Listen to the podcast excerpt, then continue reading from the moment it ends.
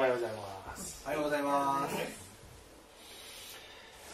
神がいるならなぜ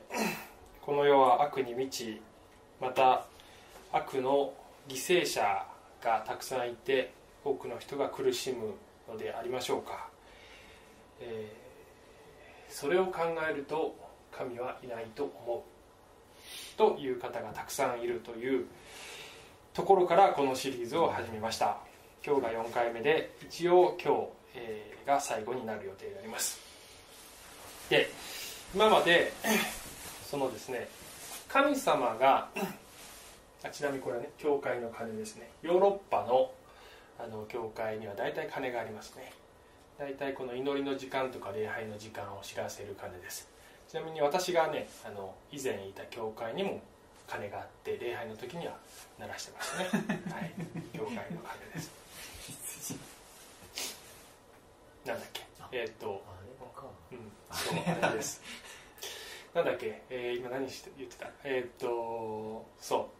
それで、あ、そう、今までは、えーこの世が悪に満ちていたり、たくさんの人が悲惨なね、えー辛い思いをしていても、えーなお神が、えーそれを許しておられることには理由があるんだ。そういう説明が可能なんだっていうことを、まあ、いろんな視点から語ってきました。神様は永遠の視点で見てるからだとかこの、えー辛い世の中で本物の信仰者が育つんだとかそういったことを、えーまた人間の自由意志の問題とかいろんなまあ観点からね話してきたんですが今日は神様がこの辛い人たちにどのように寄り添われる神様なのかっていうところを話して、まあ、今日、ね、締めくくりたいと思ってるんですけどもあの最近の、今週のニュース。これこれですけどね。今週ついね2日か3日前のニュースねこれね。あはい「えー源氏物語絵巻」っていうですね、えー現存する最古の物語絵巻12世紀に書かれたものがありますね。で、えーまあ、これの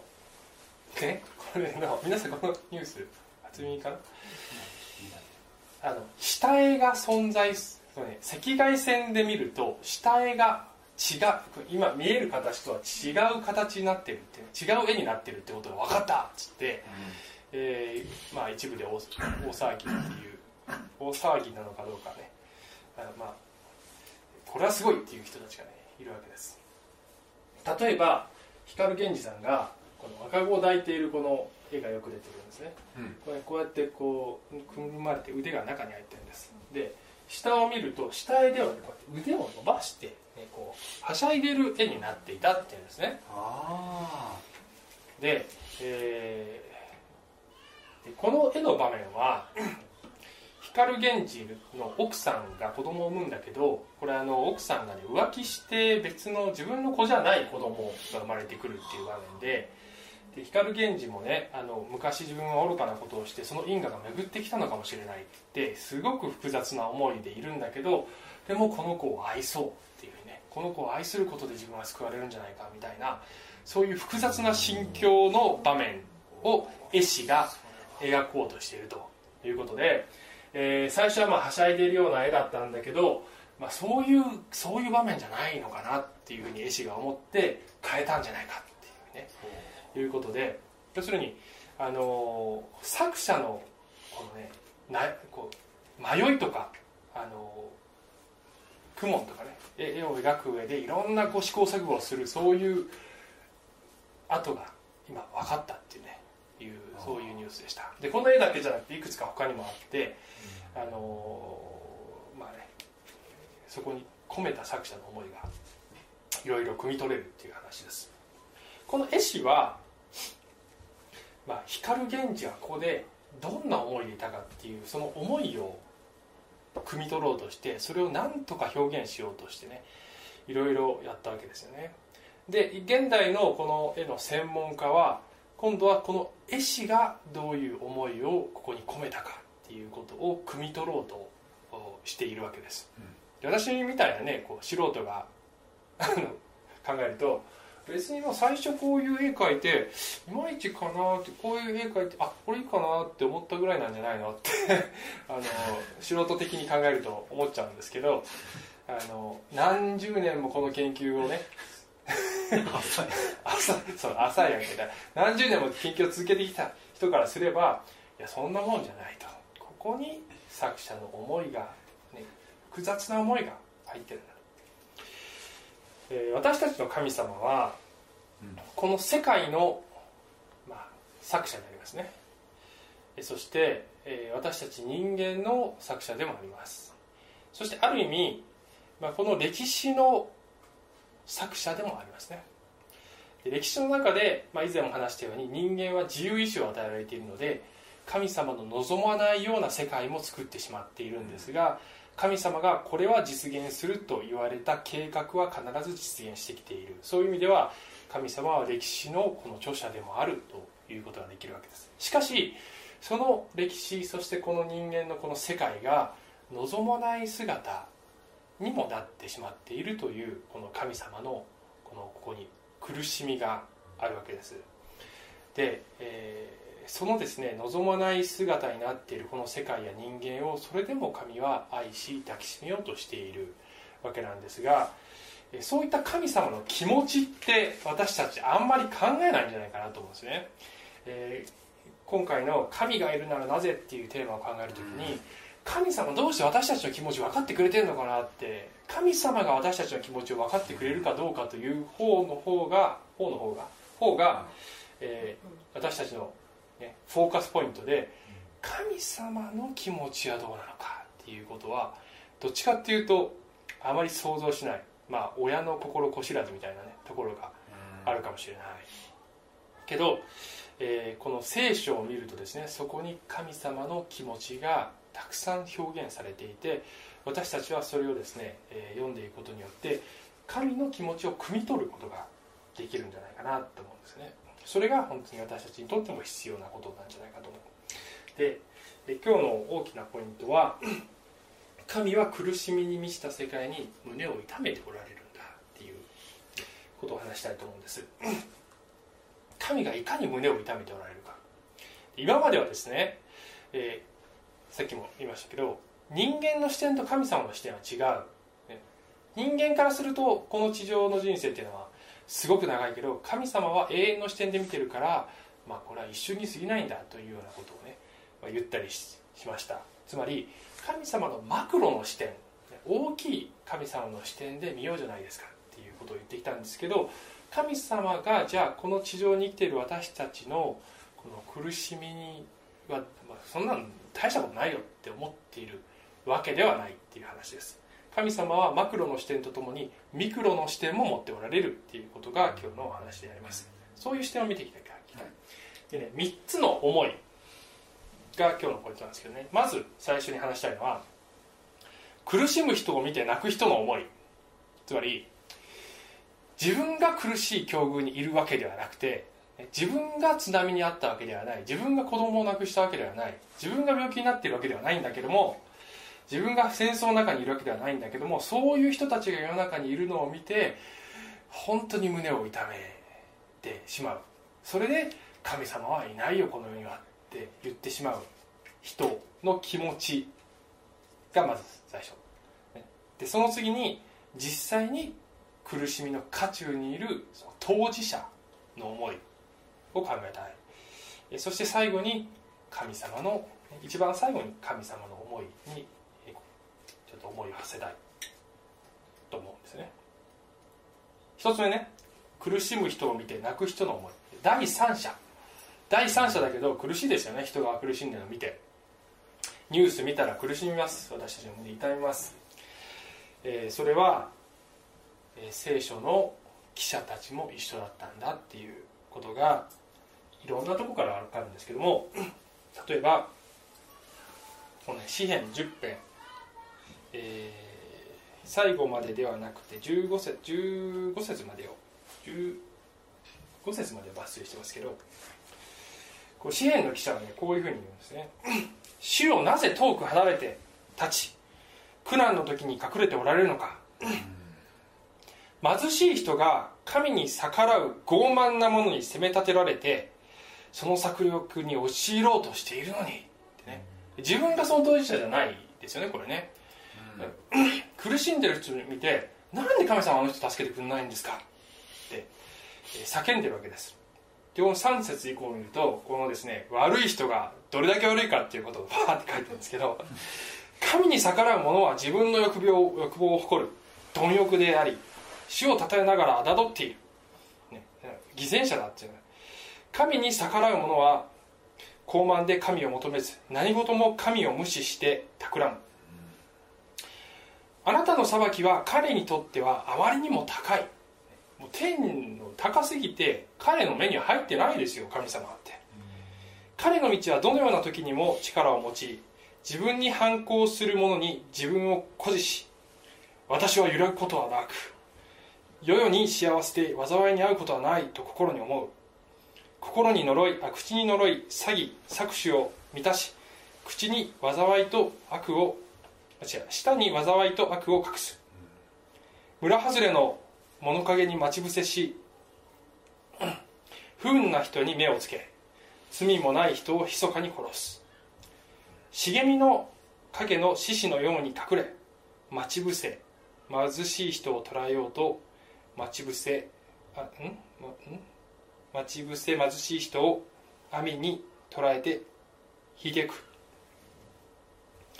不運な人はその手に陥り倒れうずくまり心に思う。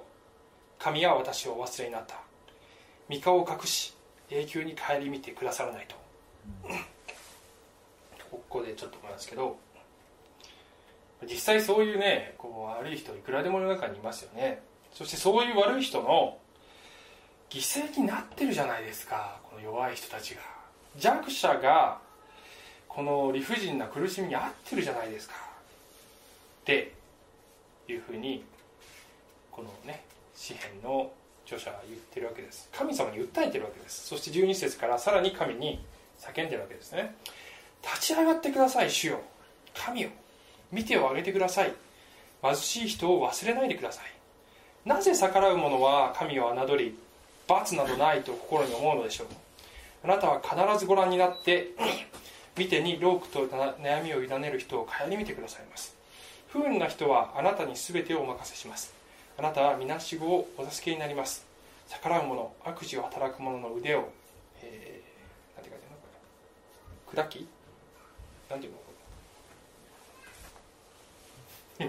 くじき。くじきだ。くじきごめんなさい。くじき。彼の反逆を余すところなく罰してください。この後に、えー、このですね作者がこの叫びこの叫びを上げながらも信仰を失ってないっていうことがね分かってくるんですよね。つまりきっと神様は必ず答えてくださるっていうことをこの後続くんです。必ず神様は動いてくださる。そうですよね神様っていうようなことがこ書かれてある。だけど、えー、こういうですね叫びをしている。世の中こんな感じですよね。っていうことを聖書の記者も認めてるわけですよね。そんなユートピアじゃない世の中は。で神様が顧みてくださらないように見えることがもう多々あるよっていうことを聖書の記者が認めてるわけです、えー、もう一つ短い箇所をね見たいんですけどエレミアという預言者もこういう言葉を発してますね「主よ私があなたと論じ合う争う時あなたは常に正しい。しかしなお私はあなたの前に裁きのことを論じてみたい。悪人の道が栄え不真実なものが皆反映するのは何故ですか？神様と論じても勝てないの分かってるよと。勝てないよ。だけどそれでもなお神様に言わずにはいられません神様。どうしてこうなんですか世の中は、えー、言ってるわけですよね。であの聖書にこういうですね預言者とか、えー、の叫びが載ってるっていうのが、うん、聖書っていうのは神様が究極的な作者なんですよね。でこういうことが聖書に載ってるっていうことは神様はこういう叫びを良しとしておられるっていうことだと思います。むしろ神は私たちが神様にどうしてこうなんですか世の中はっていうふうに義憤に満ちているその叫びを喜んでおられるんじゃないでしょうか、えー、ですからこの預言者たちはいわば神様ご自身の気持ちの代弁者でもあるというふうに言えるんじゃないかなと思うんです。神様ご自身がこの世の中を見て胸を痛めておられるその思いをこのですね預言者たちは神に向かって叫んでいて神はそれを良しとして聖書にそういうことを載せておられるわけですよ。であの思うんですけどね。まあ以前この世の中の苦しみを見て神様はいないっていう人たちの、えー、そういった方々の多くはこれ本当に神様を信じてないんじゃなくて神様に怒ってるだけなんじゃないでしょうかっていうことをちょっと私ね言ったことがあります。なぜそう思うかというと、もうねそういう方々の多くはこの世の中に理不尽なことがある。悪者が悪い人が栄える。そして罪のない人が死ぬ。そういった現実を見て胸を痛めるわけですよね、胸を痛めてるからそういう思いが出てくるんでしょ。あのこの世の中こういうこうあるはずじゃないんじゃないのかなだけどこうなってる。だから神はいないって言いたくなるわけですよ。でそもそもその思いってどこから来てんのっていうことをぜひね考えてほしいなと思うんです。なぜ悪が栄えることがに対して腹がこう義憤を感じるのかおかしいって思うのか。それはその人の心の中に正義に対する渇望があるからじゃないでしょうか。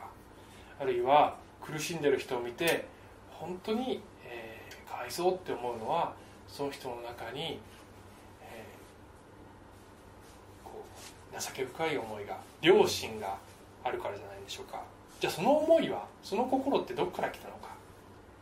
神様いなかったら悪に対して怒るという、ね、思いさえ意味ないでしょ。あるいは神がいなければ自分は幸せであればいいんじゃないですか、ね、弱い人のことを思いやる必要があるんでしょうか。地球の反対側にいる飢えてる人たちのことを思いやる必要あるあるんでしょうか。ないんじゃないですか。神がいなければ自分さえ良ければいいんじゃないでしょうかね。この世に本物の善と悪があるから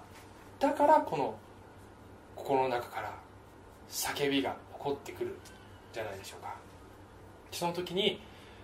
神に対する怒りとか不信感とかが起こってくるんだけど逆に言うとそのあなたの思いが神の存在を証明しているんじゃないでしょうかね。っていうふうに私は思うんですけど。いかがでしょうか、神がいなければそんなことそんなこと気にしなくたっていいと思いますね。いいと思いますでも気になる。そこに神様のことを実は心の中では分かっている。その人の姿があるんじゃないか。だからね、えー、神様なんか信じられないよって言ってる人たちは実は神様とすっごい気が合うんだと思います。だってそうでしょ？預言者と同じこと言ってるわけだから。預言者と同じことを言っている、ね、そういうふうに言う方々は神様と気が合うと思いますねある意味。神様はその通りなんだよ。この世の中は私も胸を痛めてるんだよっておっしゃるんじゃないでしょうかね。神様が、えー、このですねこの世の苦しみをどう思われているのかということを最も分かりやすく表現しておられるのがイエス・キリストです、えーねまあ、ルカの福音書の中にはねイエス様が神の国はあなた方のただ中にいるのですっていうことがあるんですけどこれ文脈はパリサイ人っていうあのイエス様のことを全然信じてない人たちが神の国はいつ来るんですかどう来るんですかって聞いた時に、えー、あのあなた方が思ってるような形でねローマ帝国をやっつけるとか天からのすっごい印があるとかそういう形で神の国が来るんじゃないないんですよ。いいですか？神の国はあなた方のただ中にあるんですって言うんですで時々これ間違って解釈されてね。あなた方の心の中に神の国あるんですよって言っているっていうふうに解釈されることあるんですけどこれ文脈からはそうじゃないんですね、えー、これはあのイエス様を信じてない人たちに言ってるんです。彼らの中にはね神の国はないんです。ここでイエス様が言ってるのはこれ訳によってはあなた方の間に神の国はあるんですよって言っておられるっていう訳になってるんですけどある訳でね。つまり私が神の国なんだよって言ってるわけですよ。イエス様がいてそうこれ これイエス様なんですけどイエス様自身がこのね神の国そのものの代表であり象徴でありそのものなんだ。あなた方神の国どこにあるんですかって言って神の国そのものに向かってその質問をしてんだよ。言ってるわけですそのね質問のそのあの 的外れさをイエス様は指摘してる。で、え以前、まあ、ある悩む青年と話した時になぜイエス様が生きていた時のように私たちこの世の中今の世の中でもイエス神様は病気を癒してくれたり、えー、してくれないんだろうか。イエス様歩いてた時はみんなイエス様は癒してくれたじゃないですか。目の見えない人が見えるようになって足の効かない人が聞けるよう、うん、立てるようになって。イエス様どんどんどんどん病気を癒したり死人をよみがえらしたりしたじゃないですか。なんで今同じようにしてくださらないのか。ある場所では祈りが聞かれてそういうことが起こることもあるあるんです。今の世の中も。でも、まあ、確かに明らかにイエス様がいた時と全く同じように、えー、起こっているわけではない。なぜかというとこのイエスがこの世に来られるということの意味の中にはもちろん私たちの罪を背負って死ぬという意味があるんですけどもそれプラスおそらくは神がこの地上において何を願っておられるかということを神様が表現しておられるという意味合いがあるんじゃないかと思います。つまり神の国っていうのはこういうところなんですよといういずれ私たちが行くことになる神の国の前味を表現しておられる。イエス様が行くところどこでも人々が慰められ、うん、そして、えー、悪は戒められそして弱い者や貧しい人たちは励ましを受け癒しを受けていく。耳の聞こえない人が聞こえるようになる。聞口の聞けない人が聞けるようになる。それが神の国なんだよ。そして神様はそれを本当は願っておられるんだそしてやがてそういう世界になるんだということを神の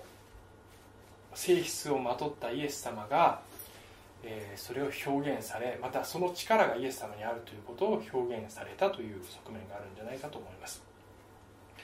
えー、ですから、えー、今の世の中全く同じようではない。イエス様がいた時にはイエス様はそのように神の国の表現をされたというふうに考えられるんじゃないかと思います。一つねあのこの箇所をねみたいんですけどこれはですね、えー、イエス様が死人を生き返らせる、ね、場面なんです、えー、ちょっと読みますけどそれから間もなくイエスはナインという町に行かれた。弟子たちや大勢の群衆も一緒であった。イエスが町の門に近づかれるとちょうどある母親の一人息子が死んで、えー、棺が担ぎだき出されるところであった。その母親はやもめであって町の人が大勢そばに付き添っていた。主はこの母親を見て哀れに思いもう泣かなくともよいと言われた。そして近づいて棺に手を触れられると担いでいる人たちには立ち止まったイエスは若者よあなたに起きなさいと言われた。そして死人は生き返ります。イエスは哀れんでもう泣かなくともよいって、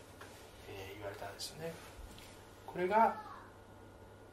神様の願っておられることなんだよ。というふうに、えー、私たちはこのね神の思いをここから汲み取ることができるんじゃないでしょうか。イエス様のこの言動から、えー、もうすでにこの2つ目のポイントの苦しみの渦中にいる、ね、そのただ中にいる人に対して神がどのように寄り添っておられるかということのポイントに入ってるんですけどね。イエスは寄り添っておられる方なんです、もう泣かなくともよいと言ってくださる方です。もう一つ見たいえー、御言葉にこれと対比するしたいところがあるんですけどこれはねラザロという、ね、人がこれもね死人をよみがえらせるところなんです。イエス様が。ですごく長くて本当は全部読みながら味わっていきたいぐらいの箇所なんですけども、まあ、ちょっと長すぎて無理なので途中から抜粋してますがこれはですねちょっとこれ読む前にあの 文脈を確認しますけどもえラザロというね青年がいるんです。で2人の姉がいてマリタマリママリアとマルタっていうね2人のお姉さんがいるんです。でラザロが病気になってこのお姉さんたちがイエス様のところに使いを使わしてイエス様来てください。死にそうです弟がイエス様ね動かないんですね。なかなか。ね。あえて、えー、その場にねとどまってすぐに行かれないんです。で2日ぐらい経ってさあ行こうってね弟子たちに言ってこの町に行くんですよね。着いたらもう死んでから4日経ってました。葬られてました。ラザロはね。でまずねこの場面に行く前にお姉さんのマルタがイエス様にのところに来て「あなたがここにいてくださったら弟は死ななかったのに」って言うんですよね。信じてんですけどイエス様のこと。でもあなたがいてくださったら死ななかったのにって言うんです。その次に妹のマリアが来るんですね。そこから抜粋してますけど。マリアはイエスのおられたところに来てお目にかかるとその足元にひれ伏していった。主よもしここにいてくださったなら私の兄弟は死ななかったでしょうに。同じことね言うんですねマリアも。これが私たちの気持ちそのままじゃないですか。今回のテーマそのままじゃないですか。神様がいるいてくれたらこんなこと起こらなかったはずなのにいなかったじゃんっていうそういう気持ちがやっぱりこの姉妹ねイエス様を信じてるはずの姉妹にさえもそういう気持ちが訪れ訪れているんじゃないでしょうか。そこでイエスは彼女が泣き彼女と一緒に来たユダヤ人たちも泣いているのをご覧になると霊の憤りを覚え心の動揺を感じて言われた。彼をどこに置きましたか？彼らはイエスに言った。主よ来て。ご覧くださいイエスは涙を流された。そこでユダヤ人たちは言った。ご覧なさい。主はどんなに彼どんなに彼を愛しておられたことか。しかし盲人の目を開けたこの方があの人を死なせないでおくことはできなかったのか。という者もいた。って書いてあるんですね。ここでね最後のところでもう一回ね同じ疑問が出てくるんです。イエス様にはこのラザロを死なせないようにすることはできなかったのか。どちらかというとこれは不信仰な人の立場から発せられた言葉です。ですから信仰者がお姉さんたちである不信仰、ね、マルタとマリア信仰者の立場からあなたがいてくださったらっていう思いとあまり信じてない人たちがなんだよ彼はイエス様はラザロを死なさないようにできないじゃんっていうどっちかっていうとあざけるあざける感じのね両方の言葉がこの中に含まれているわけですよ。で今の世の中でも信仰者もこの疑問を発するし信仰者でない方も疑問を発するわけです。イエス様あえてすぐに来なかったのはこの話を読んでいるともっと大きな神様の栄光がこの事件を通して現れるようになるために私はすぐにはいかないんだっていうことがね分かるんですけど、えー、ですから理由がねイエス様にとっての理由がそこにいなかった理由がちゃんとあるということが分かるんですがこの人間当事者にとってはそれが分からない。なぜいてくださったの？いてくださらなかったんですか？っていう疑問が出てくる。でこの後ねあのイエス様はラザロをよみがえらせるんですよね。死人のうちからよみがえらせます。で不思議なのはねこの後でイエス様ラザロをよみがえらせること分かってるのにイエス様にとっては、なぜイエス様は涙を流されたのかっていうねことなんですね。イエスは涙を流されたってこれ聖書の中で一番短い説ったっていうふうに言われてますね、あの英語で言うと「Jesus wept」っていう2語になってるんですけど。この短い言葉の中にイエスの気持ちがね複雑な気持ちがあってなぜな涙を流されたかってねいろんな人がいろんなこと言うんです書いてない説明が。だから、えーいろいろあるんだけどおそらく、えー少なくとも2つの理由がねあったんじゃないかなと思います。一つは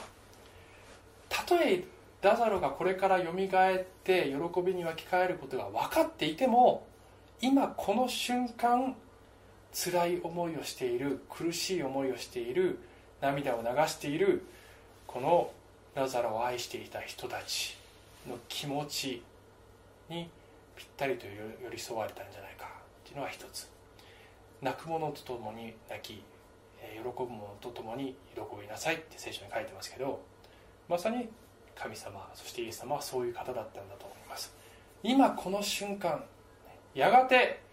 やがてあのイエス様を信じる人たち新しい命を受けることを分かってるけど今の世の中でもね。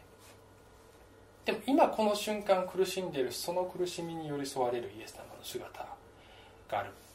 ということともう一つはこのね霊の憤りを覚えっていう言葉があるんです。怒っておられる。何に対して怒っておられるかっていうとこれあの周りの人たちではなないっていうふうに一般的に言われるんですね。これは死というものの現実に対して怒っているっていうふうによく言われるんです。そもそも神は人間を作った時死というものを想定してないんですね。で、えーにアダムとイバにこの木の実を食べたらあなた方は死ぬよってだから食べちゃいけないよって言ったんだけど人間はそれに背いて食べちゃったということから、えー人間に罪と死が入ったんです。で死というものは神の敵なんですよ。ところがこの世の中が死というものに支配されているというその現実に対して怒りとそして悲しみを持たれたんじゃないでしょうか。そういうふうに思うんですね。面白いのはさっきのねナインという町で、えー子供をよみがえらした生き返らせた時にはイエス様は母親に泣かなくてもいい。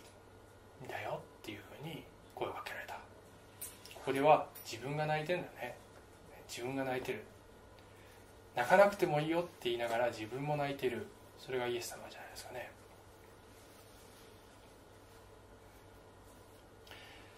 私ドイツで働いた時にあの同じ職場にねリンダっていう女性がいて、えー50代ぐらいのね、えー体の大きないつも笑ってる快活な女性でしたけど、まあ、同じような仕事してて机が向かい合わせになってたんです。でいつもいろんな相談しながらやってたんですけどね仕事。何かの、あのきっかけで、えー僕クリスチャンなんだよっていうね話をねしたことあるんですね。したら彼女が私も昔はクリスチャンだったって笑いながら言ったのね。全然嫌味な感じじゃない。でも今は違うのって言ったんです。あの普通にさらっとね言ったんですね。あの優しく微笑みながらね。なぜクリスチャンじゃなくなったのかというと彼女には昔一人息子がいたんだそうですね。そして、えー夫と共に可愛がって可愛がって育ったんだけどまあ事故か何かでまあ一人息子をね失ってしまった。こんなに辛い思いをさせる神様をもう信じられないって言ったんですね。それで私は信仰を失ったのって言ったんです彼女が。で、そういう思いを抱えながら街を歩いてた時に教会の鐘がねどっかからね聞こえてきたんだそうです。その時に彼女は吐き気を催すような嫌悪感に襲われたって言ってました。神様に対してもう腹が立って仕方がないしもう神様のこと信じられないって言ったんです。でそれを聞いて辛かったですよ。本当に辛かったです。彼女に言いたいこといっぱいありました僕。今回私いろんな説明してきたのと同じように神様否定したら希望がないじゃんって。息子さんどこに行ったと思ってるの？天国にいるに決まってるじゃん。そう思った方が希望があるでしょ？とかねいろんなアプローチすることできたんじゃないかな、まあ、したかったですよ。だけど何も言えなかったですよ。だって僕子供を失ってないもんね。私その時点で子供もいないし 今はいますけど子供いないしあの子供を失ってない。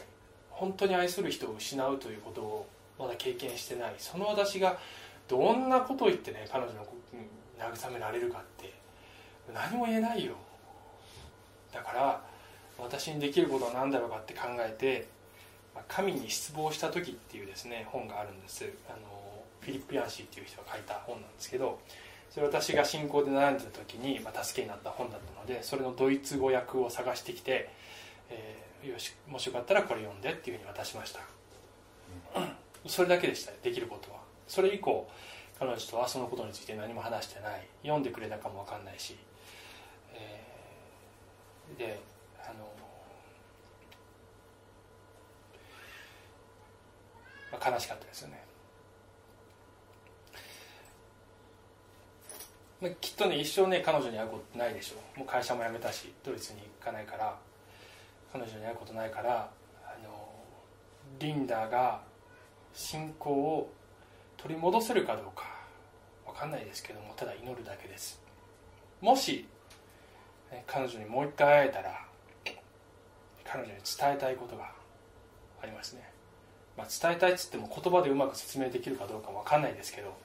彼女に知ってほしいって思うことがねあります。それはリンダが独り子を失ってその苦しみその喪失感それを味わってる時に神様は100%その思いを知っておられるっていうことをリンダに気づいてほしいなって思うんですよね。なぜそう言えるかというと神はリンダや息子さんが救われるために神の独り子をお与えになったからです。聖書にはこう書いてますね。神はその独り子を世に使わしその方によって私たちに命を得させてくださいました。ここに神の愛が私たちに示されたの私たちが神を愛したのではなく神が私たちを愛し私たちの罪のためになだめの供え物として御子を使わされました。ここに愛があるのです。愛の大きさっていうのは犠牲の大きさに比例します。神がどれほど愛されたのか私たち一人一人をということは神の犠牲の大きさで分かるって言ってるわけですよ。リンダが一人息子を失って泣いてる時に神様が一緒にリンダと共に泣いてないわけがないんです。なぜかというと神様が同じような思いをされているからです。しかしグッドニュースは神様はその死というものも滅ぼされたということです。復活によって滅ぼされたということです、えー、聖書には最後の敵である死も滅ぼされますって言われてますね。死は敵なんです神様のね。でイエスの復活によって死と復活によってイエス様は何したかっていうとこの人間の最大の悲しみであるこの世の最大の不条理である死というものを滅ぼしたっていうふうに聖書に書いてあるわけです。イエス様は私たちに私たちともに泣いてくださる神様ですね。そして泣きながらもう泣かなくともよい。死は滅ぼされたんだよ。と言ってくださる。そういう救い主。それが私たちの救い主であります。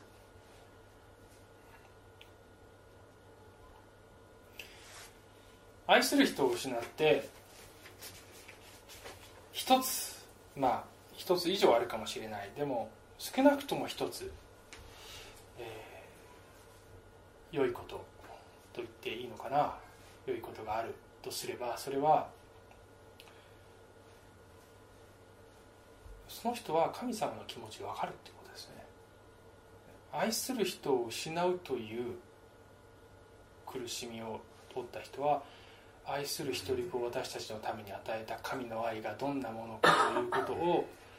一番知ることができる立場にいる人だということです。奇妙なことに聖書を見ると神様もご自身の気持ちを私たちに分かってもらいたいと思っておられる神様なんですよね。神がどれほど人間を愛しどれほどの犠牲を払われたかということをその神様の私たちを救うために神様が負われたその痛みも私たちと共有したい私たちに痛みと悲しみを神様と共有してほしいと神様も願っておられるようなんです聖書を読むと。で愛する人を失った人というのは最もそれができる。そういう立場にいるということです。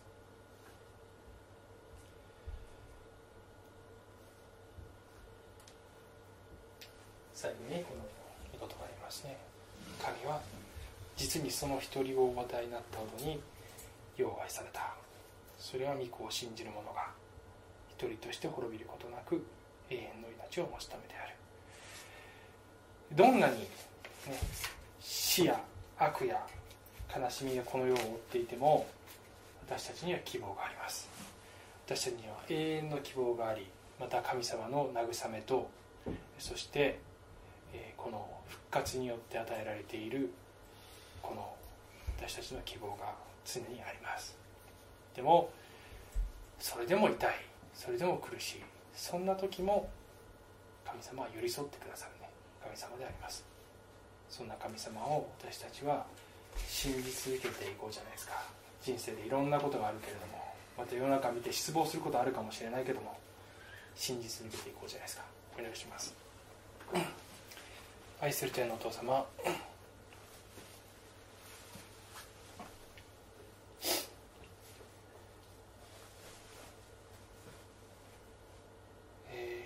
私たちがあなたが正しいと信じていてもそれでもなおあなたと論じ合ってみたいと思います。悪人の道が栄え不真実なものが皆繁栄するのはどうしてなんですか。なぜこんなにたくさんの人が愛する人を失って悲しんでいるのにまた持ち物を津波で壊され地震で壊され紛争であるいは独裁者のせいで難民となり国を逃れそういった現実を目の当たりにしてどうして神様は何もしてくださらないんですか？って神様あなたに叫びたいです。だけどあなたは必ず見てを述べて、えー、あなたに助けを求める人を助けてくださるしまた究極的にはやがて痛みも悲しみも涙もない世界をお作りになると約束してくださっています。私たちが信仰を持ち続けまた信仰を失っている人がそのことをその信仰をもう一度復活させることができるように。どうぞリンダがもう一度神様を信じることができるように。あなたが働いてください。イエス様のお名前によってお祈りします。アーメン。